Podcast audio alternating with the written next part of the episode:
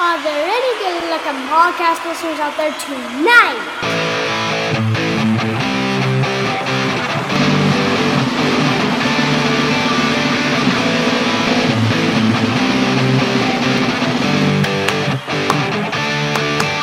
Soccer dude Rockin' America.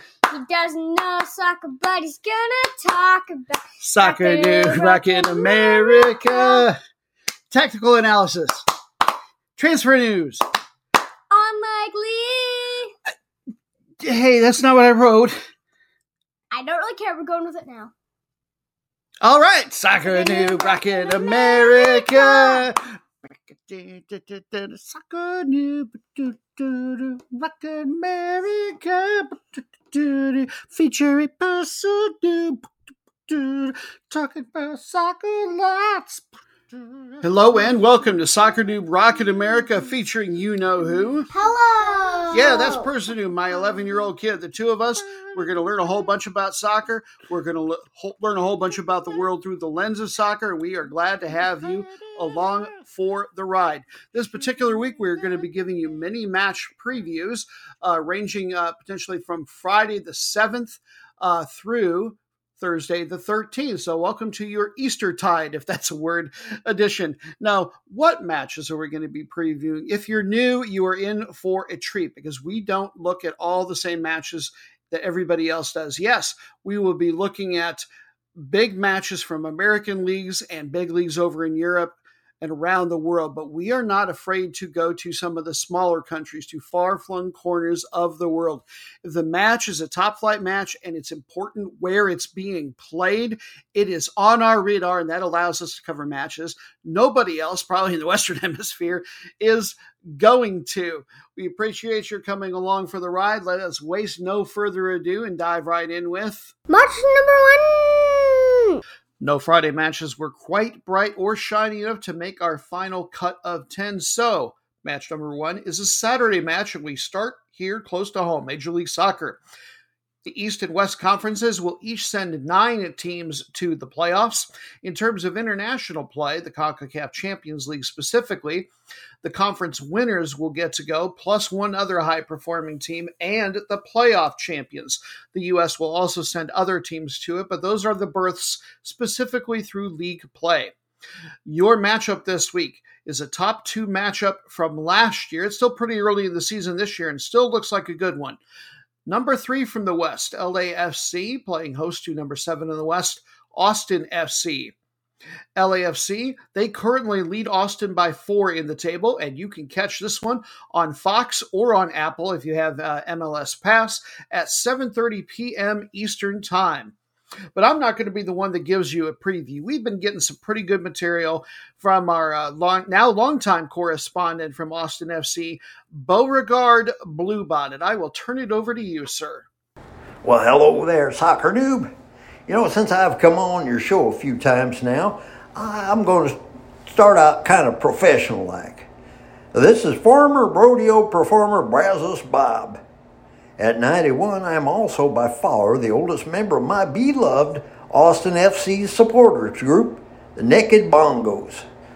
So I'm here in Los Angeles ahead of their big match with LAFC, bongos in hand.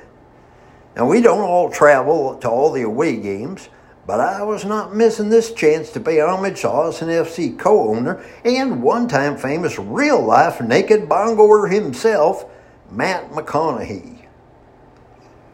His Hollywood Walk of Fame star is right outside of Madame Tussauds House of Wax. Now, it's as hot as a fry skillet full of jalapeno peppers out here, so I just moseyed on inside. Ooh-wee, that was a mistake. Those wax figures were sure something, but them fake celebrities were weirder than a tutu on a rattlesnake. Well, when I got to McConaughey's figure, I was awestruck, frozen myself. That led to some folks coming up and taking pictures with me. Now I know I'm sort of leathery from all those decades under the rodeo sun, but I got all mad as all get out from being mistaken for a wax figure. I started hollering, and those gals started a screaming, Oh, it's alive, it's alive. one poor lady crapped in her britches. Now, I'm a good Baptist, but that was funny. And now here's Matt Starr right outside. Oh, I'm, I'm overwhelmed. I'm moved. I promised myself I wouldn't do this, but it can't be helped. Oh, get these things! It's too dang hot for clothes, anywho. It's naked bongo time. Austin FC, Matt McConaughey, to victory. Ooh, what? Whoa, dang nabbit. It's the police. Oh, golly, that was fast. I hope I'm not headed for the Who's Gal. Ah, maybe I'll just get a ticket if they're all Galaxy fans. Match number B. Well, I dearly hope he doesn't think that we have the funds to pay any uh, bail money to get him out of the, uh, what did he say, the Hoosgow or pay any sort of citation. Good luck, Mr. Bob. All right, match number B, and it is B, not number two, because number two, person noob, you have the right of it. It's bathroom talk. Let's stay cool. Match number B we travel south of the border, to the top flight in Mexico, Liga MX, where the top 12 teams of the 18 will make the domestic playoffs, and the top four teams will get very important buys to the quarterfinals. Important in particular because of international play. You want to avoid that first round. The top two, the runner up and the winner from the playoffs, will each get to go to the CONCACAF, uh, CONCACAF Champions League. That's from both the Apertura opening stage and the Clausura closing stage of their season. They divide it into two separate seasons down there. Plus, two other teams will get to go, the best ones from the aggregate table who didn't win a stage. All right, that's the landscape. Your matchup number four, America versus number one, Monterrey. Looking at the table, Monterrey are running away with it at 34 points. Toluca and Leon 25.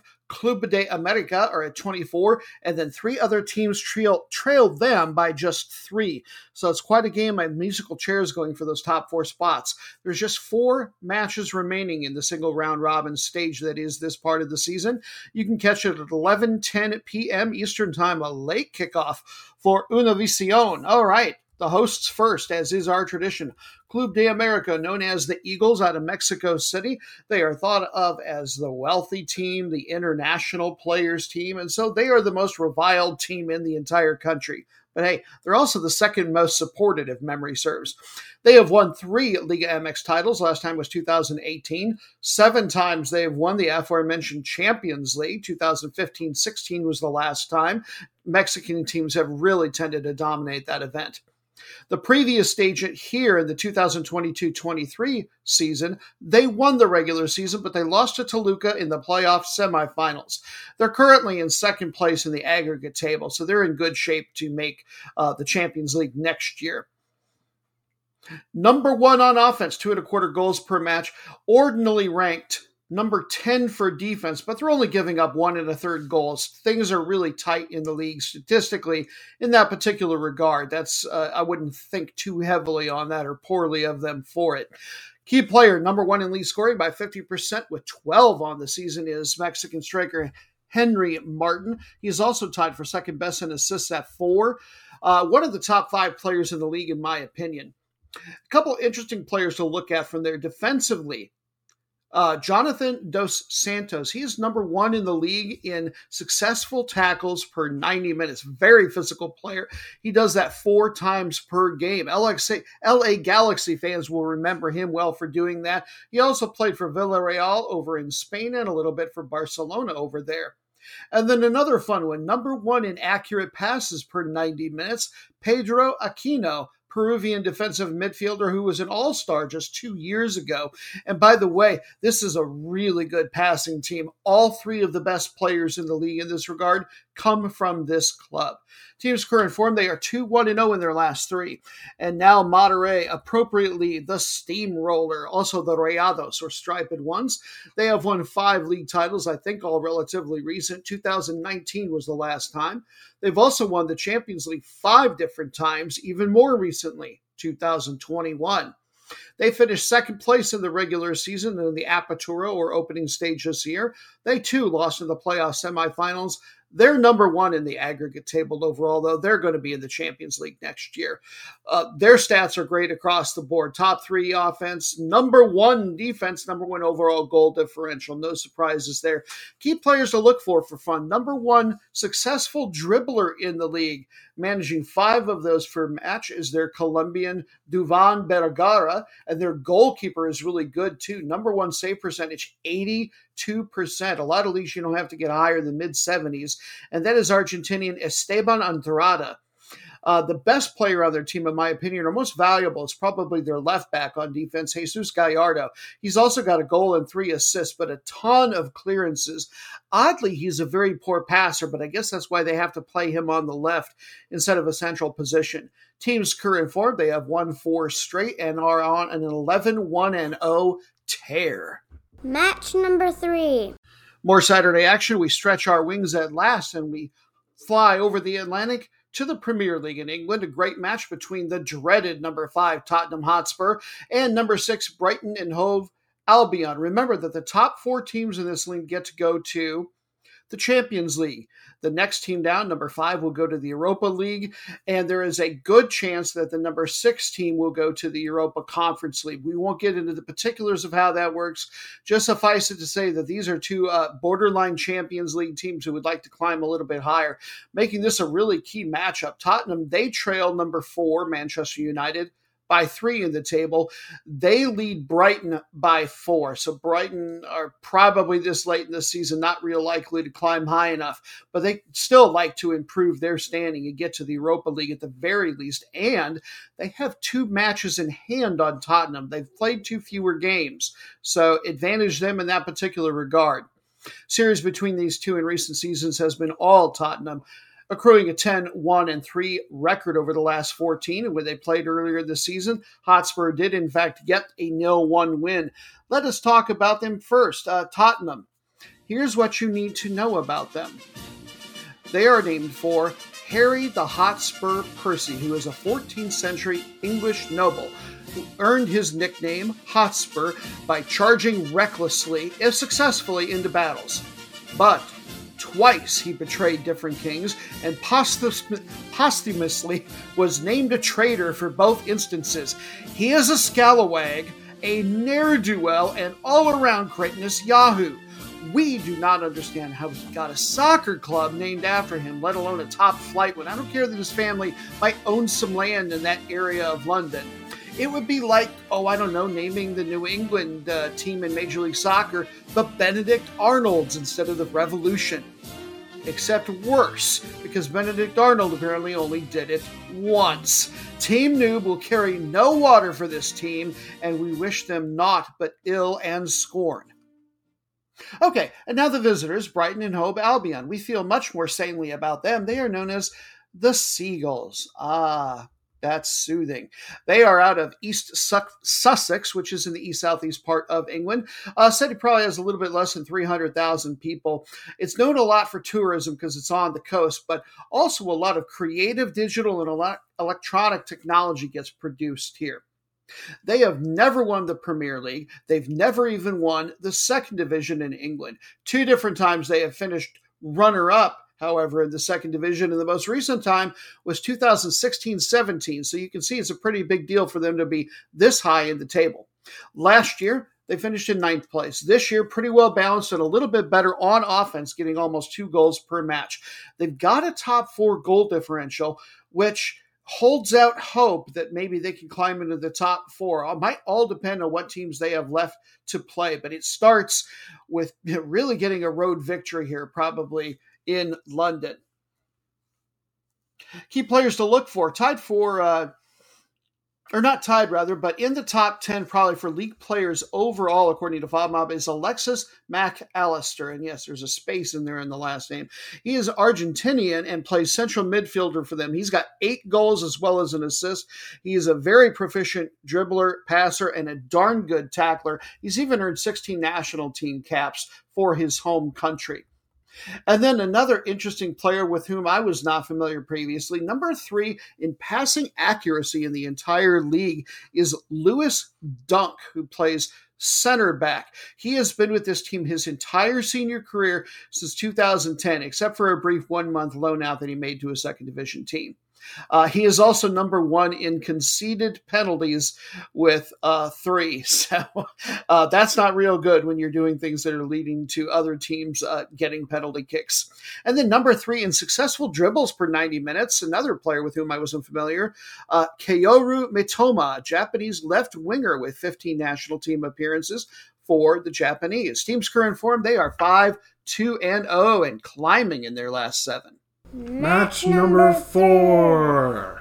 Back across the pond we go to home once again, still on Saturday. Match number four from the second division here in the U.S., the USL Championship, where they are divided into conferences East and West, and the top eight from each conference will make the playoffs at the end of the season your juicy matchup in the West, number B, San Antonio versus number one, Sacramento Republic. Sacramento currently lead them by three on goal differential. Yeah, they're tied on points. Just like with Major League Soccer, it is a little early in the season to be really table hunting, but these are two very good teams year in and year out. They lead a couple other teams by a total of three points in the table each. You can watch this one if you choose on ESPN Plus at 8:30 in the evening, but we're not going to do a full preview for this one. This is the time of show where we like to learn how we're going to gamble on this thing. And when it comes to trying to make money, we try to cheat. And we do that by turning to our 3,500 year old prognosticator for a drug aided or drug addled vision, Noobstradamus on the Thracian plains of Greece. What say you this week, O mighty soothsayer?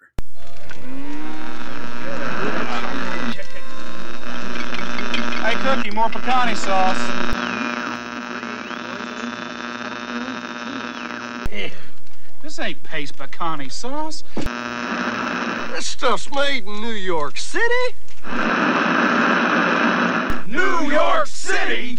Match number five. Not the first time that's happened. Every so often, we have a little trouble uh, getting the communications array to pick up Noobstradamus. Are, are we sponsored this week by Pace Picante Sauce? Oh, San Antonio made San Antonio for the football team. Okay. Uh, I, I, get that. We could use some sponsorship. I could just flat out use some uh, Pace sauce. Sounds tasty. Wonder if they even still make that. Match number five, we hop back across the pond once again, but this time head further east into Germany. Top flight, the Bundesliga, which is the third ranked league in all of Europe, as opposed to England's earlier, which is considered number one in the world.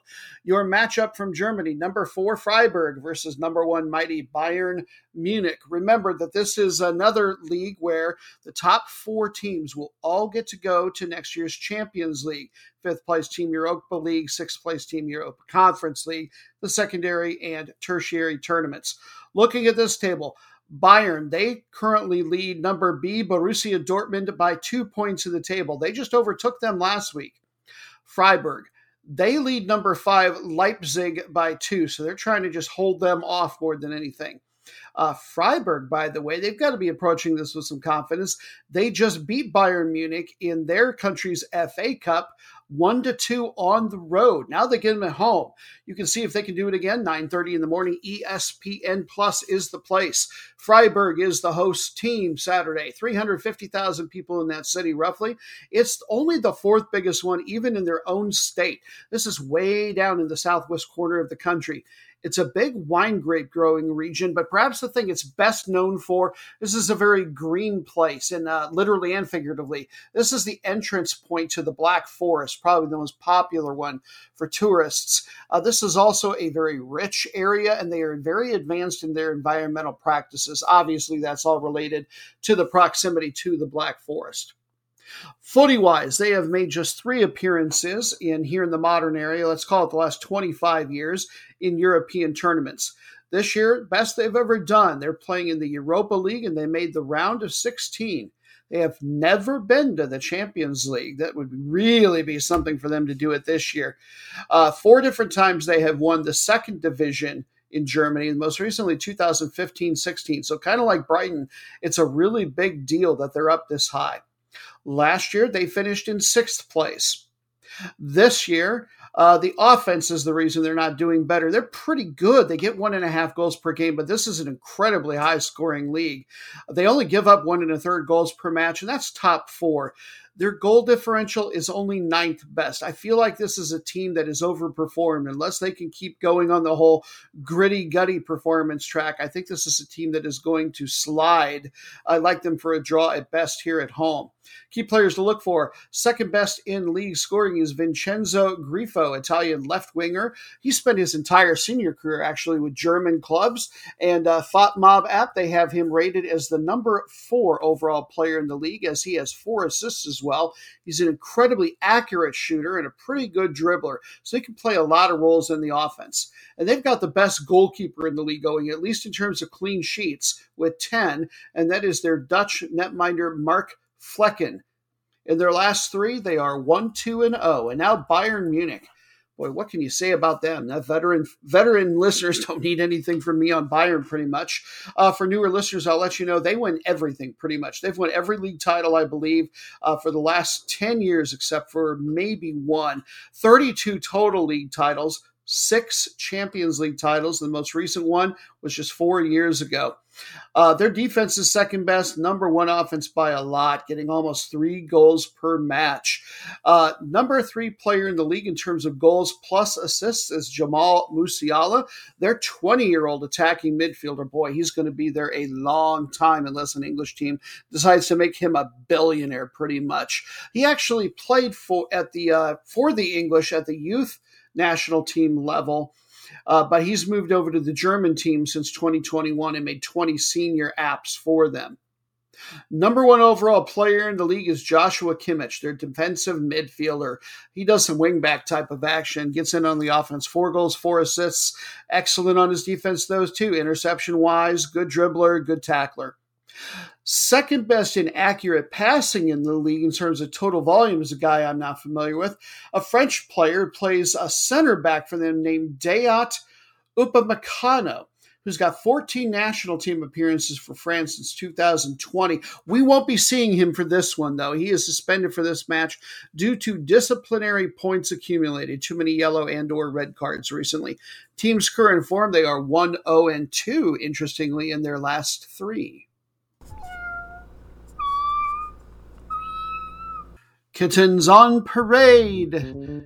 Yeah, we have no idea why, but that sounder means it's time to give you a recap of last week's matches. Let's get into it. Last week we did something we've never done before and started with our bonus matches. So, explanations on these coming up at the end of the show when we do them once again.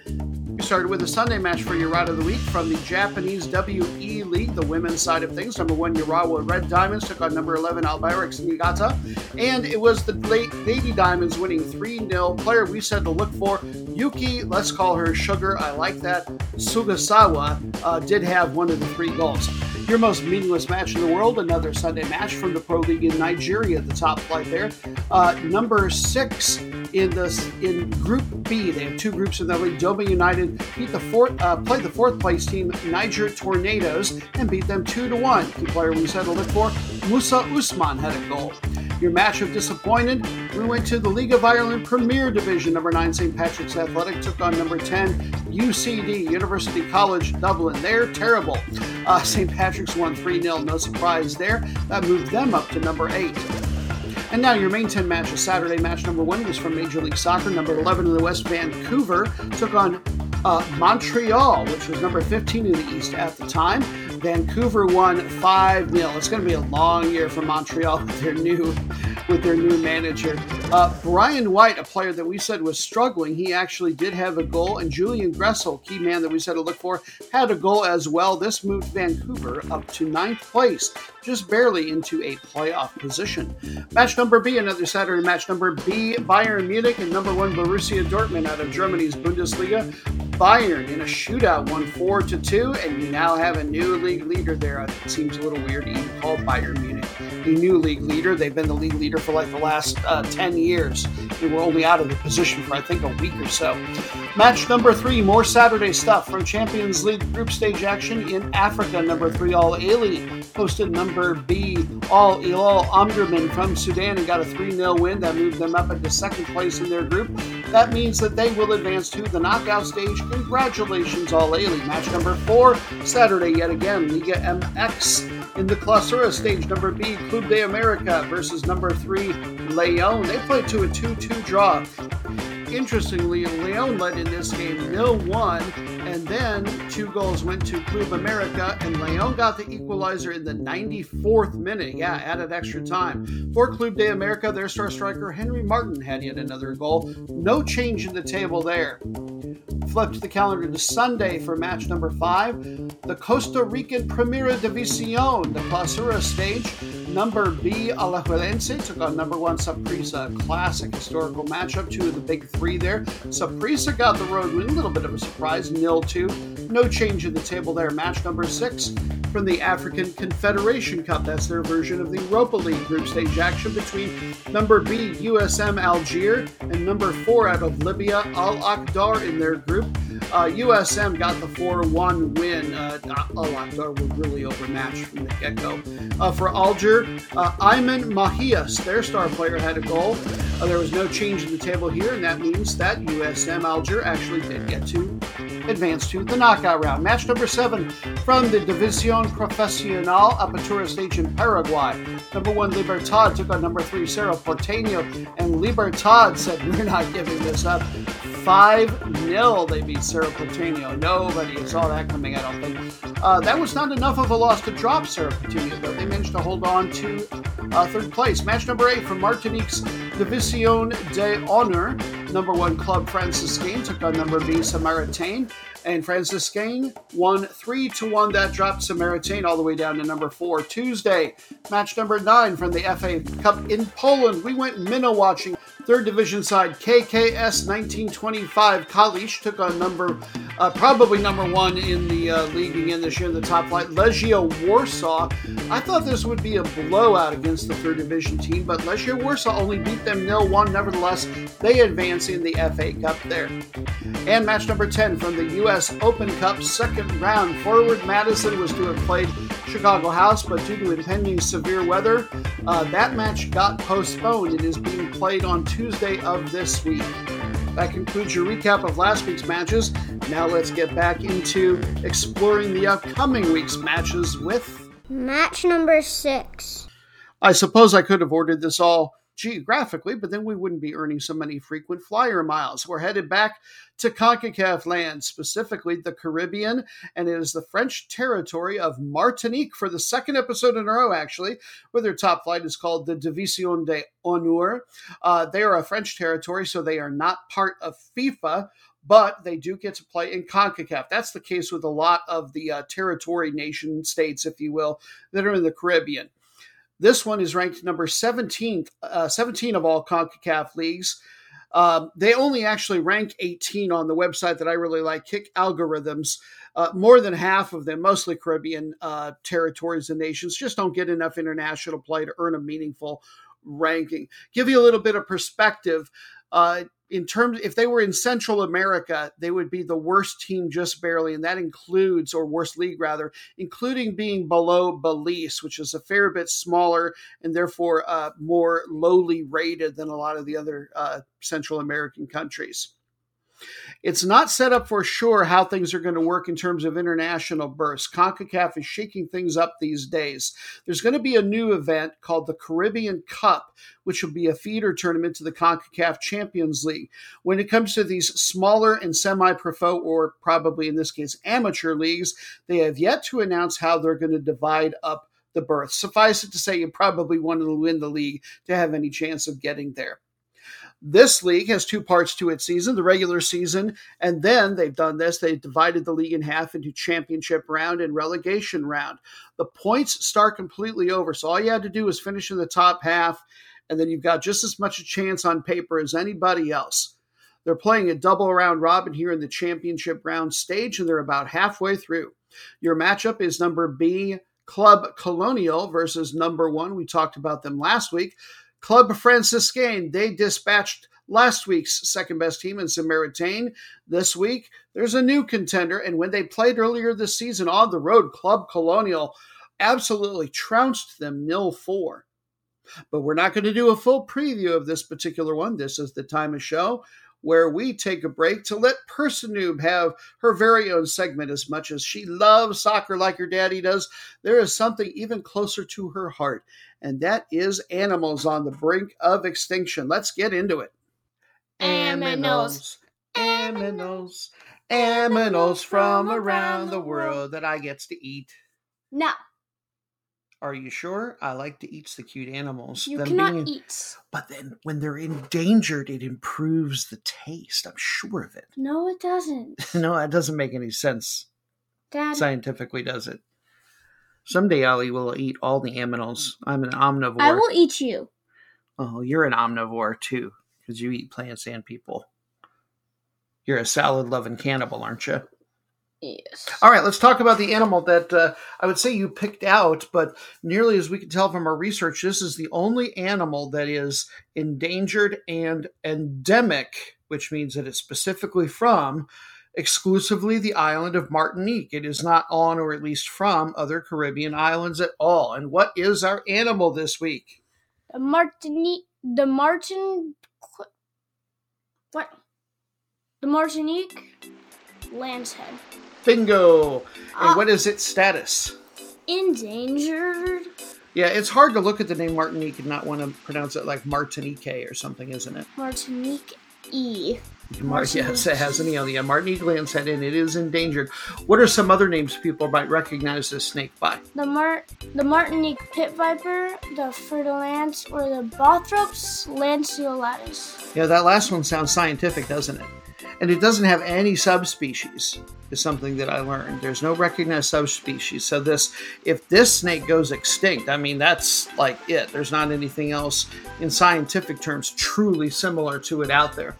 Uh, give us a quick description. I mean, it's a snake. We all know what snakes look like, but Uh, it's brown, black, and gray, and is five feet long. And one of the coolest things about it is how it goes after its prey. What does it do when it wants to eat? Uh, ambushes them. Okay, can you describe that? So instead of like overly hunting, it waits for the prey to come and strikes. And what kind of animals does it eat? Rats, mice, birds, rabbits, lizards, frogs, snakes, snakes, and bats. Oh, and the bigger the snakes, the bigger thing it eats. Right, so a big snake won't necessarily eat lots and lots of little things. It'll just go after bigger things that it can swallow. Hmm? So, like when I was little, I would try to put a little piece of cake in my mouth, and now that I'm big, I like to put the whole slice of cake in my mouth. Okay, maybe that's not totally similar. Because I'm not lying in wait for cake to just come by. I have to go out and overtly hunt the cake. All right, and is this a. If this snake were to bite you, what uh, what what's the effect? The venom has toxins in it that uh, that can like cause clotting, oh, and bleeding in humans, as well as uh, muscle damage and swelling, and it can and it can be fatal. All right, and so does that mean that these snakes are going to take over the world someday, and we have to welcome our new uh, Martinique pit viper overlords, or is there anything to be done? No, uh, there was anti venom uh, that was made in 1993. Huh. So, but it's still endangered. I wonder why that is, or how that is. Well, it's considered a threat. Well, still, it's considered a threat and people. Um, uh, the government pays people to kill them. Oh, I see what you mean. And uh, so, can you tell us anything about uh, the population of the snake? How it, how it used to be? Anything about it now? Uh, it went on 97%, we think, we think, from the 1970s to the early 2000s. Oh wow! And that was all exclusively pretty much to people just killing them off. Yeah, I did a little reading on my own, uh, trying to find preservation. You know, since it is endangered, but you know, this is a snake that uh, people are still paid to this day. I think. Uh, you know, to kill them because it's Martinique is a densely it's small but it's a densely populated island and it's very hard to conserve animals in densely populated areas when they are dangerous. So that's pretty much all we have on the Martinique lancehead, except for one little bit of trivia that we have, don't we? Flag trivia. Yay. The unofficial flag of Martinique has this snake on it. Uh, also, few flags have few flags have one. Gadsden flag and Mexican flag, and maybe on the others. Yeah, the old uh, the old Navy Jack I think also had one. That would be the third one. But those are the only three I think modern flags that happen to have snakes on them. And I think on the Mexican flag, the snake is being like I think it's being carried by an eagle maybe. So it's not like the Gadsden flag where the snake is the primary thing. But yeah, you don't see snakes on flags a lot. But this is one of the places where the country's official one doesn't have it, but the one that everybody kind of really uses there does. Well, thank you very much for introducing us to this animal. And now let's finish off with our last thing. We always look at pictures of babies. You know what? They kind of just look like brown gray snakes, don't they? They kind of look the same, but just a little bit smaller. this isn't exciting as when they're birds or.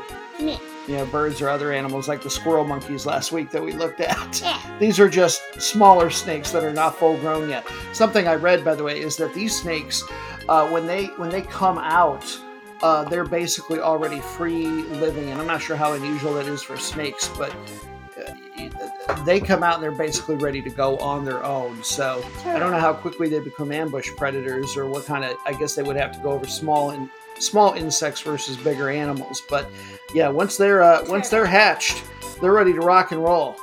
Kind of like you, we're going to make you get an apartment next year. Now that you're 11, aren't you? As soon as you start middle school, you're out of the house. Okay, bye. and that was Aminos. Aminos. Aminos from around the world. E. Match number seven.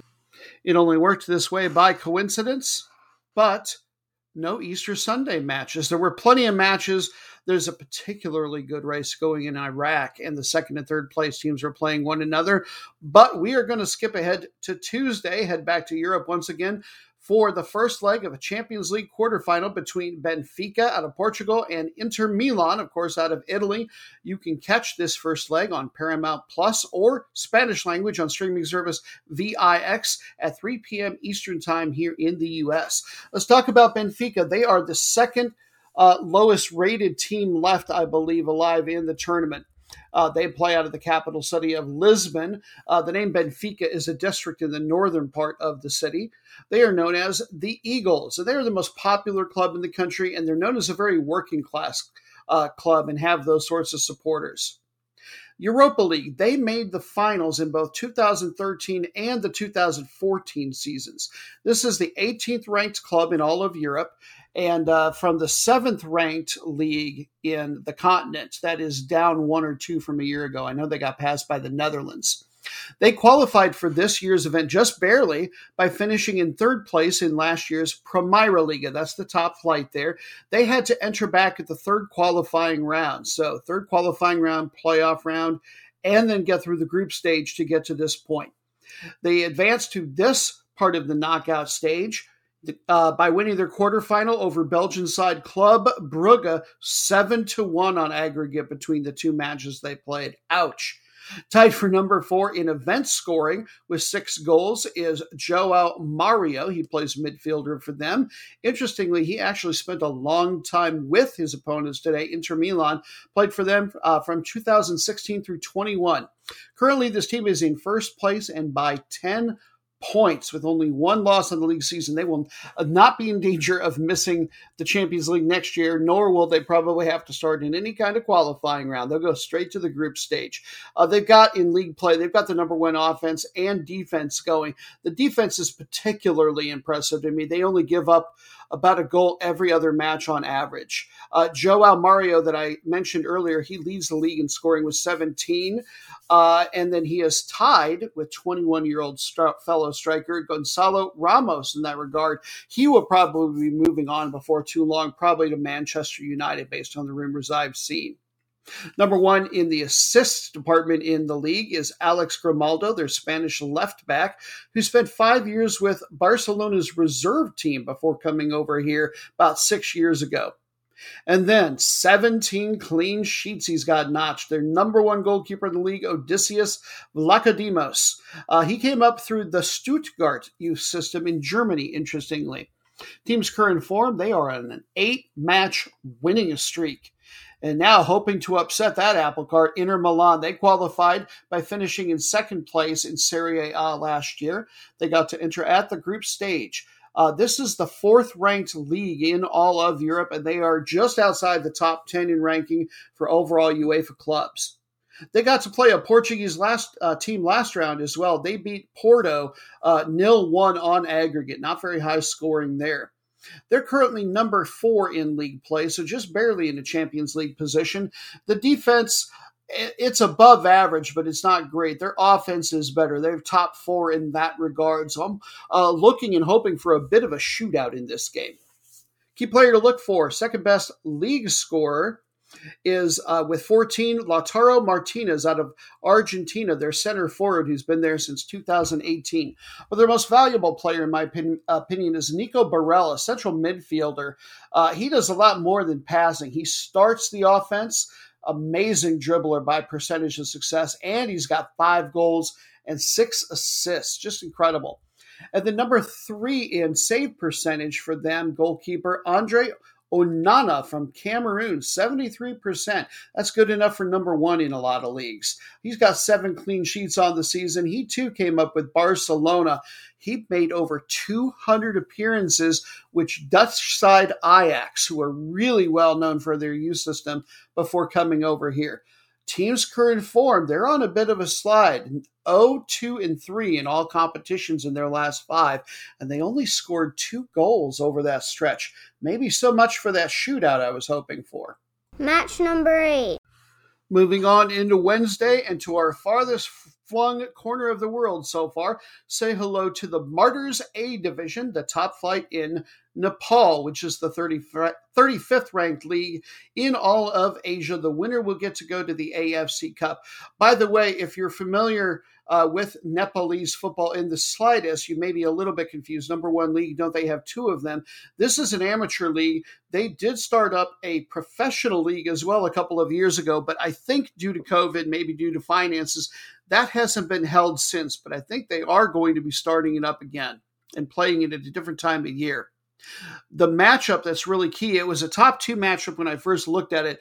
Number four, and this is T Noob favorite because I used to work with a guy who was from this area and a huge fan, Manang Marsyangdi. They are playing host to number three, Sat Dobato. It is very early in the season there. Uh, Sat Dobato, they trail number one. Jawala uh, Kel by one point. They lead Manang Marsyangdi by one. But this is the time of show where we don't give you a full preview once again. We use footy as an excuse to learn all about the world. It is time for a culture break. We always try to find something interesting, oftentimes a recipe, but we're going to go a little bit different route this particular time. Something related to the home team. Well, actually, in this case, we found something for the visiting team—a rarity for us, uh, Sat Dobato. They are from the city of Lalitpur in the south central part of the country in the Kathmandu Valley. The city name is a very interesting one. It has a number of possible oranges. Uh, oranges? Origins. That's the way the word's pronounced.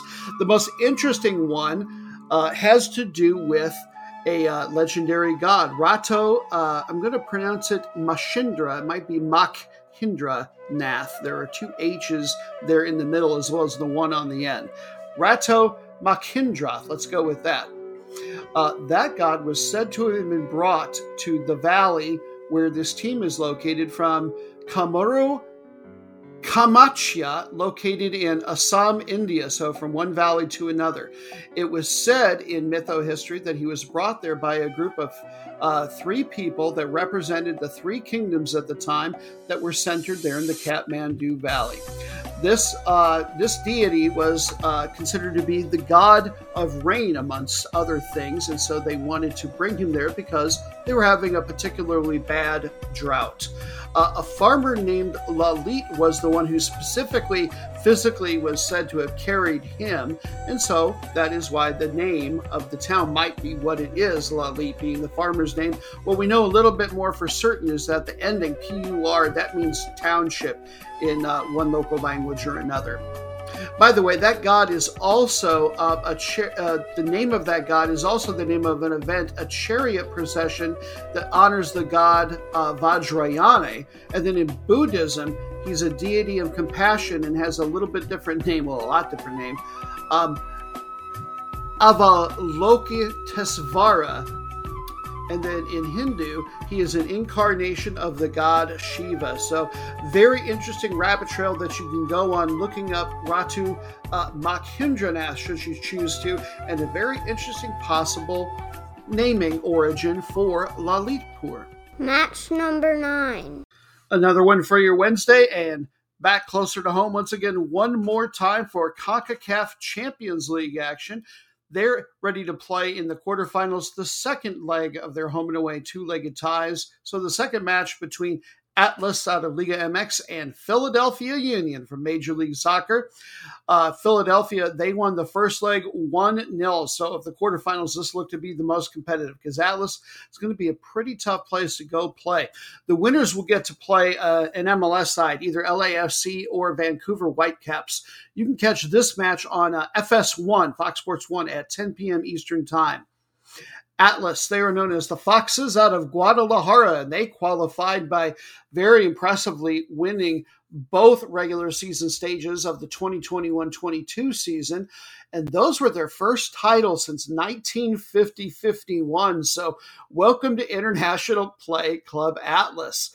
Uh, last round, they absolutely stomped on Olimpia out of Honduras, uh, 4 uh, 1 on aggregate. They beat them.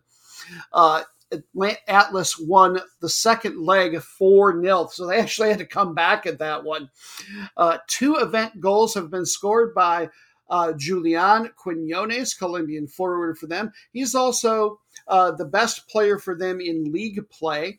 Uh, he is tied for third best in league scoring in Liga MX with seven on the season.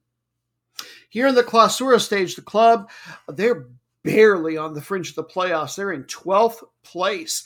Uh, they're getting let down on both sides of the ball, but particularly defensively. They're only uh, in the top 12 in that regard. They do have the ninth best goal differential. I think that they will make the domestic playoffs back in Mexico. Key player to look for, tied for number one in interceptions per 90 minutes. So one of their few uh, shiny defensive stars. He gets almost three per game. That is Gaddi Aguirre, uh, homegrown center back for them. Teams form over their last three matches, one, one, and one.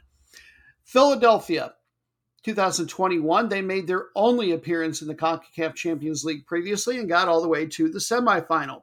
They qualified for this year's edition by winning the Eastern Conference regular season last year. Last round, they beat El Salvador's Club Alianza 4 0 on aggregate uh, having scored two event goals for them so far. A couple of guys, uh, their known star, Daniel Gazdag, and another guy who I didn't really know the name of, Andres Perea. The best player in the league here early on, though, is uh, Gazdag for them. They're a Hungarian attacking midfielder. He's already got two goals and two assists in just a handful of games. Uh, but Philadelphia hasn't been that strong so far. One, one, and two in their last four. And match number 10. We're done. Finally. Indeed, finally, person noob, but don't forget we have our three super fun listener voted bonus matches after this. Match number 10, we hop across the pond yet one more time to Georgia. That's right, not the state here. We're not going to the Masters. It's time for Erovnuli Liga action. That is the hard to pronounce for me top flight in the Republic of Georgia, which is ranked only number 46 in all of Europe. So they're in the bottom 10 just barely. Because of that, they only get to send their champions to the Champions League, and that team has to start all the way back in the first qualifying round. Uh, they'll get to send a couple of teams to the same qualifying round in the Europa Conference League as well. It's very early in the season, but these two teams are starting to already get a little bit of distance from some other ones. Number B, Dinamo Batumi versus number one, Dinamo Tbilisi, Battle of the Dinamos. These are two of the three undefeated teams that are left here already in the league season early on. Uh, currently, uh, Tbilisi, they lead Batumi by just one on goal differential. They are tied on points. The series between these two advantage Tbilisi. They've accrued an 11, 5, and 9 record in recent seasons. But we'll talk about the host as always first. Dinamo Batumi. Uh, Batumi is the second biggest city in the country, about 175,000 people is all. It's in the southwest part of the country in the very autonomous Adyara or Adjara region. Uh, it's considered the Las Vegas of the Black Sea. And probably not coincidentally, it is twinned. They have a political relationship with the American city of New Orleans. Uh, also, fun side note: they have a maybe it's built by now, but the note that I saw said they have planned a 47-story Trump Tower. So uh, depending on how the indictment for Trump goes and everything, uh, I'm sure he'll be released on his own recognizance, worst case scenario. But who knows? Maybe he's got a place to go abroad. I wonder the, uh, what the extradition uh, treaty does or doesn't look like over in the Republic of Georgia. All right, enough of that. This is a club that is 99 years old, almost ready for that century birthday. Look forward to celebrating with them next year. Uh, two local clubs actually merged then to form this particular one. So, in a sense, the club is even older than that. And yet, in all that time, they have only won one top flight league title. And that was just two years ago. Three times they've been to the Europa League, never gotten past the first qualifying round, though. 2021 22, they made it to the third qualifying round of the Europa Conference League, so they won a couple of two legged ties. That's the best they've ever done internationally. Uh, this year, they got to go to the Champions League, went out in the first qualifying round, and then immediately lost in the Europa Conference League in their second qualifying round. Not exactly sure why they got to go to the Champions League. They finished in second place last year, if I read my notes correctly. Uh, they're very well balanced, uh, top two offense and defense. They get two and a half goals per match. Number one scorer in the league with five so far early on is uh, their Brazilian striker. They've got three really good Brazilian players. And I just love this name. You can joke about it or not. I don't care. Flamarion. Yeah, I'll let you insert your own punchline. I'm just not going to go there. Team's current form, they won three straight matches with a nice old 9 and 3 goal differential. Now, Dinamo Tbilisi, they have won 19 league titles. This is your historic power. They've also won three of the last four and are your defending champions. Even going back to the Republic's Soviet days, they won the top league in all of the Soviet Union two different times. So when I say historical power, I really mean it for this team. 2004, 2005, they made the group stage of uh, one of the two events that is sort of now known as the Europa League, best they've ever done. Uh, 2016, 17, they made the third qualifying round of the Champions League. That's phenomenal. This year, uh, they went to the Europa Conference League or fell down to that tournament at some point and fell out of it in the first qualifying round. They do have an international title under their belt. I don't know a ton about the event, but it was called the UEFA Cup Winners' Cup. And back in 1980 81, they got to take home that hardware. The defense is good, but the offense is amazing, getting almost three goals per match. They are tops in that regard. Uh, second best league score is theirs to boast of with four on the season already, and that is Ousmane Kamara. This game ought to be a shootout. Uh, team's current form, they had their only draw on the season two matches ago. Bring forth the bonus matches!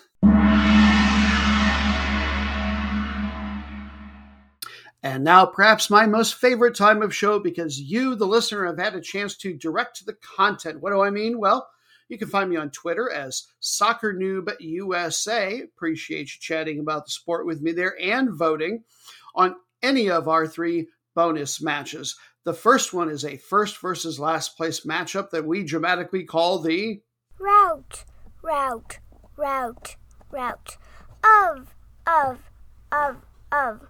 The week, week, week, week and it is a Friday match. So, chronologically, the first one that we will have covered. And we're headed back to Asia, the Bangladeshi Premier League, which is just barely in the top 20 in Asia. The winner will actually get to go to the Champions League qualifying round but not until 2024 2025 the cal a lot of countries are changing up their calendars when they start their leagues and the federation when they play the champions league so things are really in flux just trust me that that is accurate. Their runner up will also get to go to the AFC Cup. It's not really an equivalent to the Europa League, but it is a secondary international club tournament. And then their third place team will probably get to go to the AFC Cup. They will be listed as a standby team. They will fill in for some other team from some smaller, poorer country that decides that they can't get a license or go to the event for some reason. On the other end of the spectrum, two of the 11 teams are going to be relegated at the end of the year, kicked out into the fresh hell that must be the Bangladeshi second division. They're about halfway through the season here. And when these two teams played, it was uh, your league leaders that won 3 0. Let's get into the match proper. Number 11 in last place, AFC Uttara. They get to play host to number one, Basundara Kings. Uh, the Kings won 3 0, as I mentioned, but we will talk about Uttara first. We're always on the lookout, by the way, with this match for reasons to maybe believe that there's a little bit of hope for the last place team. We're here to celebrate them and kind of root them on. It's very American, Let's root for underdogs. Moderately young club. They were founded in 2019. They play out of Azimpur, which is in the district of Uttara. Uttara is a suburb of the capital city of Dhaka, where actually most of the teams in this league are from. Uh, Azimpur has, uh, or no, Uttara rather, it's maybe 200,000 people there. It's in the northern part of the metro, and it's really nice, the expensive part of town. This is a planned satellite town. And because it's so pretty, there's actually a lot of dramas that get shot here uh, for television, presumably, maybe movies. They are the only winless team in the league. Oh, noes. Last year, they finished in second place in the Bangladeshi Championship League, the second division, and so they got promoted. Unfortunately, what they might be best known for is a year ago when their coach quit and accused the club of being involved with match fixing. One of the players after the season uh, corroborated that story. Nevertheless, the FA concluded that it didn't happen, and so the team wasn't punished and they were allowed to get promoted. Uh, they're going to get demoted again, and it has nothing to do with match fixing. They've got the worst offense, sure, but they've got the worst defense by miles in a league that isn't all that high scoring. Uh, they've got the third. They've got the worst goal differential by a factor of three because they give up two and two thirds goals per match. I, I wonder if they're even playing three at the back. On the offensive side, their team leading scorer with two. They're going to be relying on him big time. He might be your uh, tiny little glimmer of hope. That is Sultanbek Mamunov from Kyrgyzstan. Team's current form. Ah, here we go. The silver lining for the team. They've actually managed to earn draws in two of their last three matches. But now, probably coming to drop the hammer on them is, and I hope I'm getting the pronunciation right, might be Bashundara, but I think it's Basundara Kings.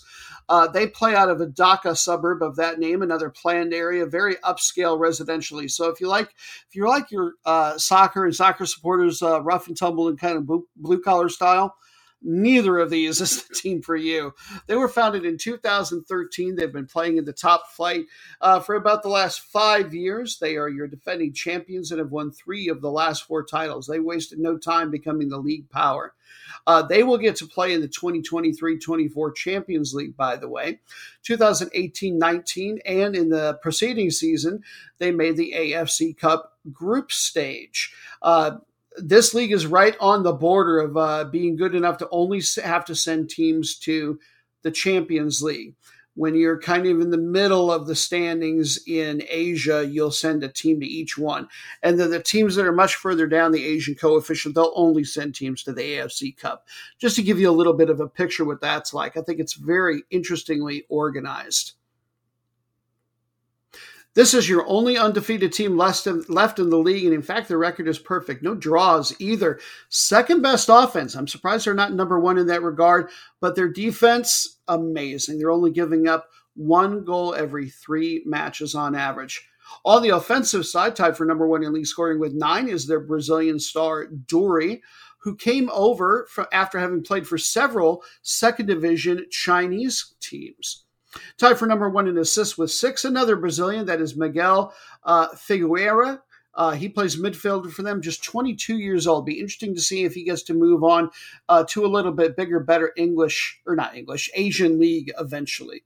Could you be the most meaningless match in the world? Yes, you could. You're so boring. We come in peace, not to mock these two mid table teams, but rather to celebrate them, because what other podcast is probably going to talk about two teams on a regular basis or at all that are perfectly equidistant from the glory of finishing at or near the top and getting into an international tournament or the heavy drama that is having to suffer through a relegation battle, potentially getting kicked out of the league. The one that you have voted for is the Sunday match in the African tiny nation of Lesotho completely surrounded, enclaved by South Africa. We go to their Premier League, which is unranked in Africa. They've got about as many teams as Europe does in the uh, low 50s, but they only rank like the top 40% of them. Once again, it's a case where the other teams just don't get really enough international play, I think. So they will only get to send their winners to the Champions League. On the other end of things, Three of the 16 teams will get relegated. Neither of these two teams probably have to worry about any of that. They're about three quarters of the way or so through the season here.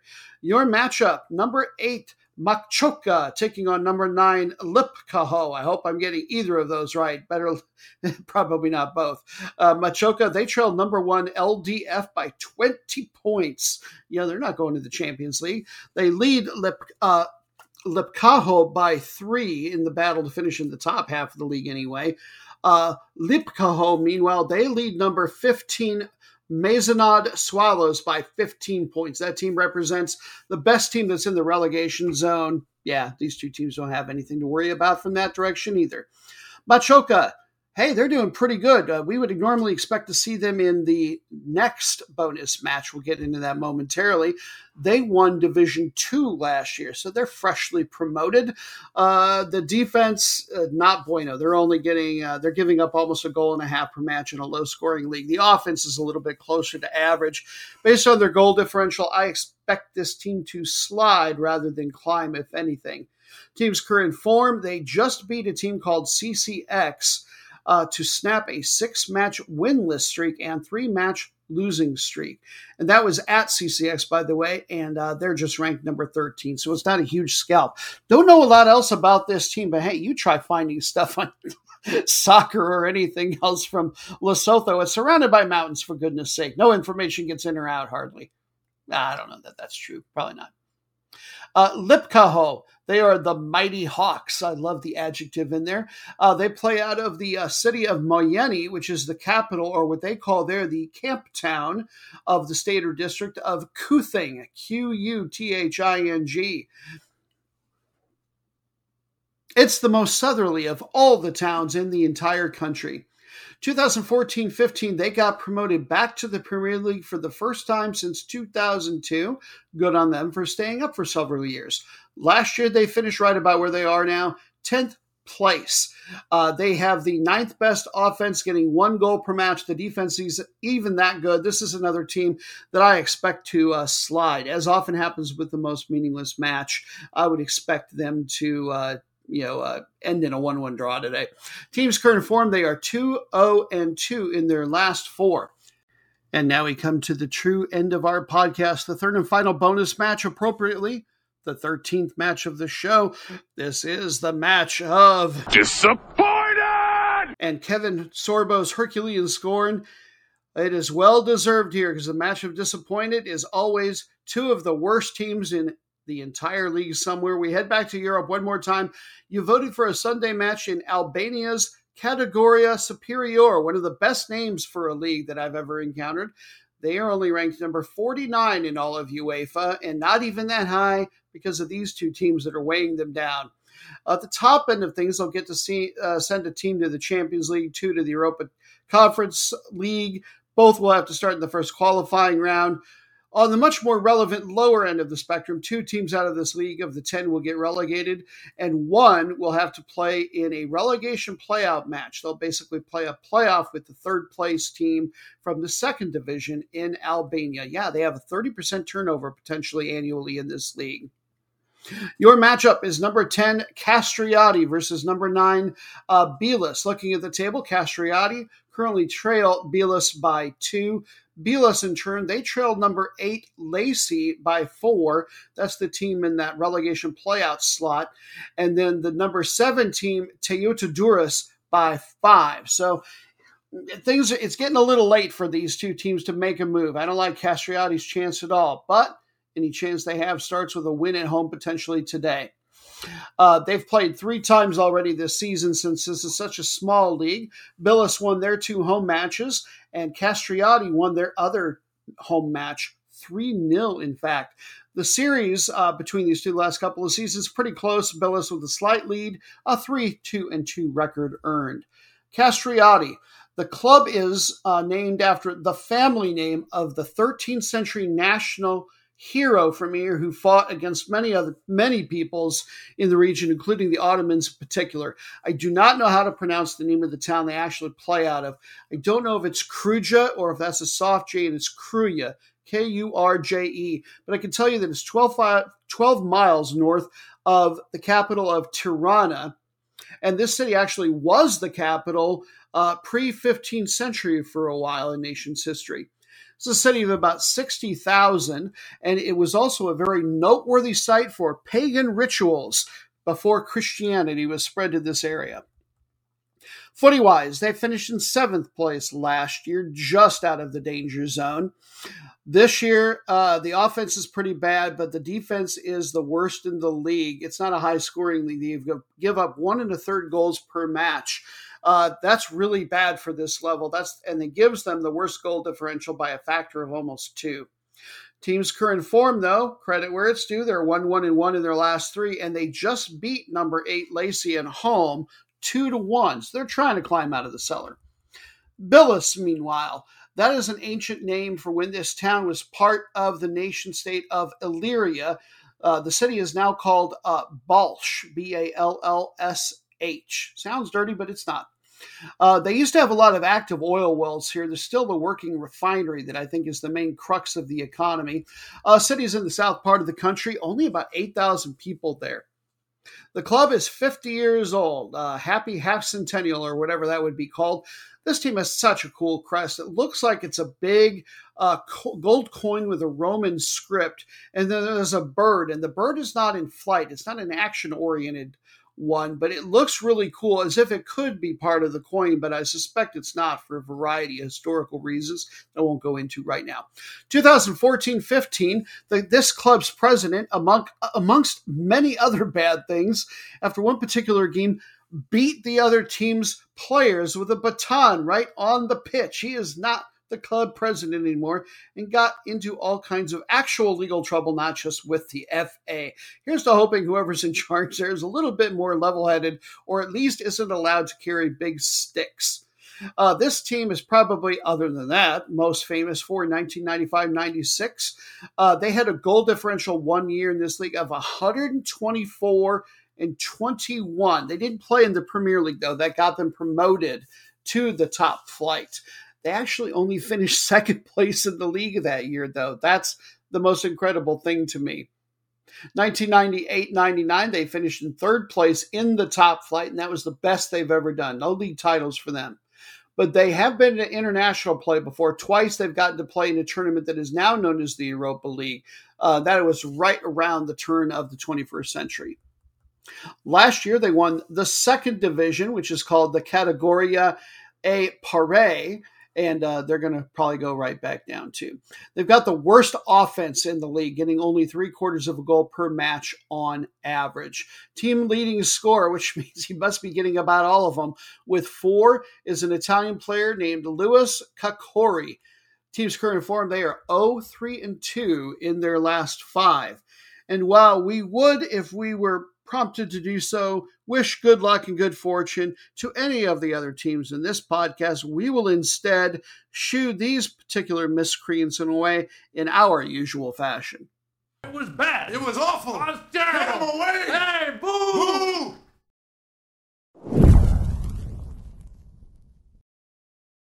And that'll do it for your Holy Week edition of Soccer Noob Rockin' America featuring Person Noob Thank you very much to he who is known as the management for all of his editing and production wizardry, to Dan the Interno Inferno for all of his creative efforts and inspirations, to my dad for his character work, so much fun, to my co-host Person Noob, of course. Mwah, love you so much. Thank you for helping out with this as always.